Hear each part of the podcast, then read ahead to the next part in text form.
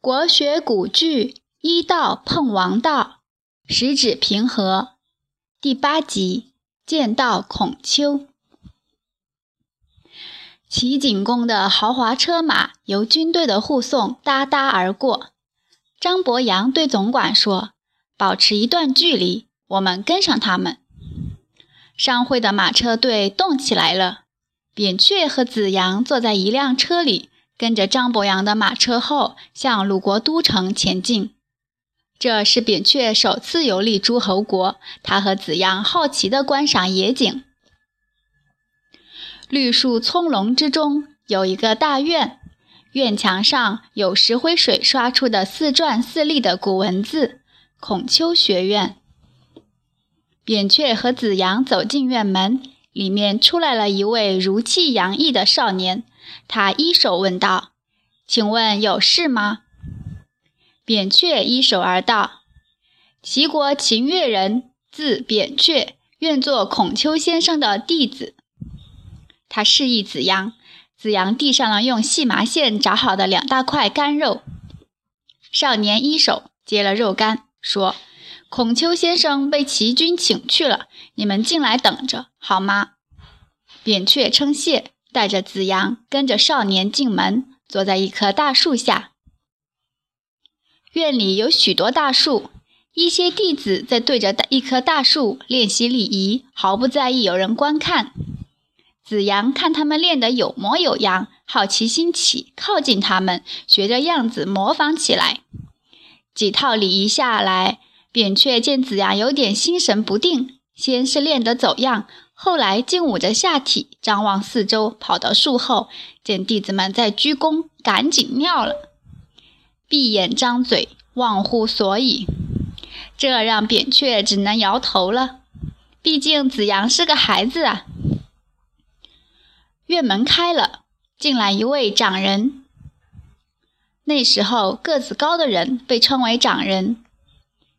扁鹊觉得他足有九尺六寸之高，衣冠古朴，举止优雅，神情威而不猛，外表强而不盛。弟子们都站在原地，躬身依手，长人依手还礼。扁鹊估计他三十多岁，由那位少年陪同，长人来到扁鹊面前，他看着扁鹊，微露意外。扁鹊仰望着他。背生敬意。少年介绍说：“齐国秦越人，字扁鹊，送来干肉两条，愿为先生的弟子。”他转而对扁鹊说：“这是孔丘先生。”少年和子阳在两侧看到孔丘和扁鹊微笑点头，好像熟人相见。可是他俩没见过面呀。扁鹊鞠躬，孔丘一手。在浓荫下，孔丘与扁鹊对坐，少年与子阳相陪。孔丘示意随便说话。扁鹊问：“先生见过老子，能说说吗？”这时季札先生曾提过的事，正好问个明白。孔丘开始回忆了。那时我去东周洛阳见了老子。向他问礼，老子说：“你想的这些人啊，骨头啊，都已经朽了，只留下话在耳朵里。况且君子得了机遇就驾车，不得机遇就走着，在草丛里累着。”孔丘似乎轻舒了一口气，又在回忆了。老子又说：“我听说好的商人深深藏着，像没了货；有德行的君子，容貌平平，像个笨人。去掉你的娇气和贪欲吧，装模作样和过分的志向都对你的身体没好处。我所告诉你的，好像就这样了吧。”没了声音，没了动静。过了一会儿，孔丘说：“这就是老子。”他不生感慨。而后，他转向少年问道：“出了老子的门，我说了一些话，你记得吗？”少年恭敬地答道：“记得。先生说，鸟，我知它能飞；鱼，我知它能游；兽，我知它能走。走的可以圈起来，游的可以钓上来，飞的可以射下来。至于龙，我不知。”他乘着风云而上天。我今天见老子，他像龙啊。没了声音，没了动静。大树、绿荫、蓝天、白云，日落而息，这是人设里众人遵守的规则。天黑以前的一段时光最适合闲聊。商会的人们正聚在一起说笑。子阳对着总管如临大兵，前进施礼，后退施礼，一套接着一套，全是模仿孔丘学院里的礼数，有童真也有夸张，逗得一群看客前后俯仰。那个笑啊，引得张伯阳和扁鹊也出来了。一个看客捂着肚子，抬起手，不知指着什么，说：“他们真这么念啦？那那有什么用啊？”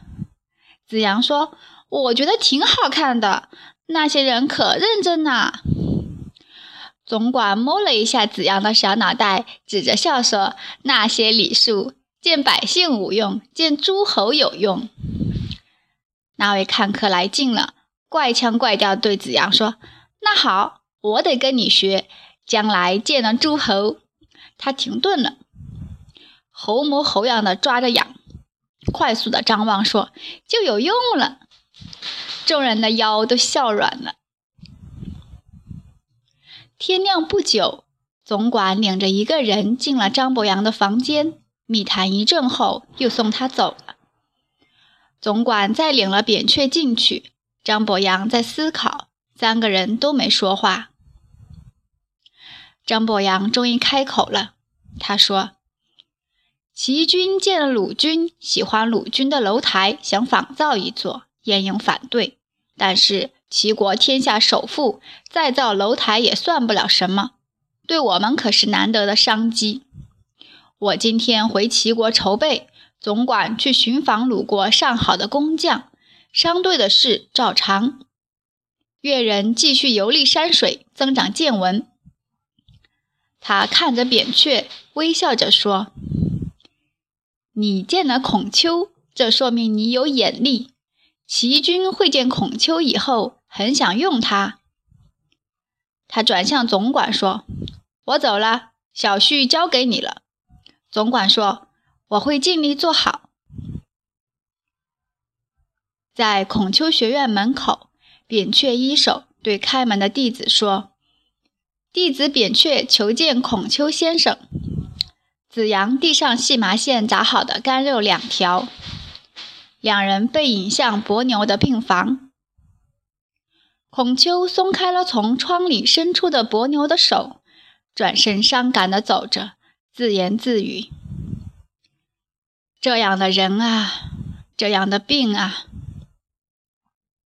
一个声音传来：“先生不必伤感，弟子扁鹊能治伯牛的病。”孔丘侧头看见扁鹊躬身施礼，表情诚恳而自信，因而点头而道：“治吧。”扁鹊和子阳满山满坡地寻找药草，装了一筐蒲公英和金银花，分类煎汤内服，煮水外洗。把伯牛里里外外的整治了几遍。有人送来红烧肉，扁鹊挡着不让进门；有人送来菜粥菜汤，扁鹊微笑着传给伯牛。伯牛显出了笑容。子阳靠着墙要睡去了。孔丘在看竹简，看得很专注，四周静悄悄。扁鹊求见先生。扁鹊轻声说道：“进来吧。孔丘招呼着，看见扁鹊进来鞠躬，就点头还礼。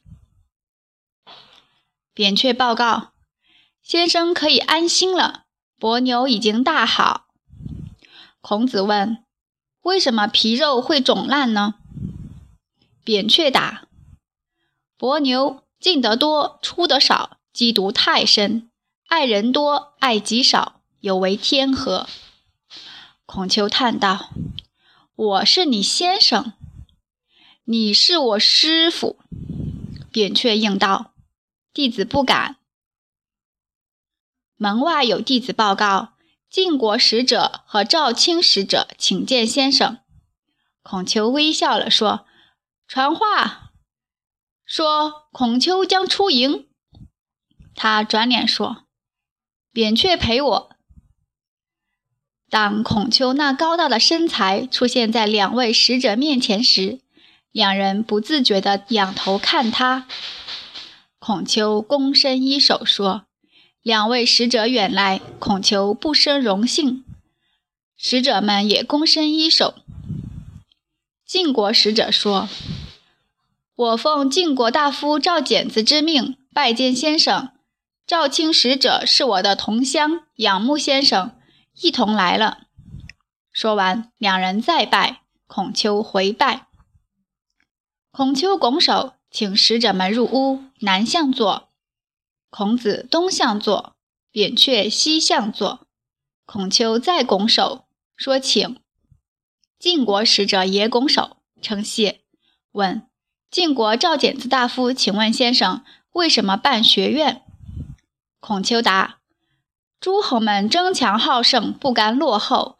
我办学院，退一步为他们准备人才，进一步为他们治理国家。两位使者点头说：“明白了。”赵卿使者看着扁鹊，转头问孔子：“先生对面的这位小爷面相不凡呐。”孔丘笑着说：“这是齐国渤海郡的扁鹊，深明医道。”他刚治好一个不治之症，令我欣慰啊！扁鹊拱手，恭敬而无话。赵卿使者说：“名师必有高徒，我早听说先生学问高，弟子们有特异才能，耳闻不如一见啊！”谈话十分融洽。后来，孔丘送两位使者出院门，拱手相让，礼节周全。使者们说。先生日后到了晋国，有事找我们，一定效劳。双方相拜而别，扁鹊跟着拜别。突然觉得孔丘的一拜不同于常人。孔丘特别高大，躬身之时，头冠在空中划过更长的弧线。他重重停顿，缓缓平身，自成韵律，十二分的有礼。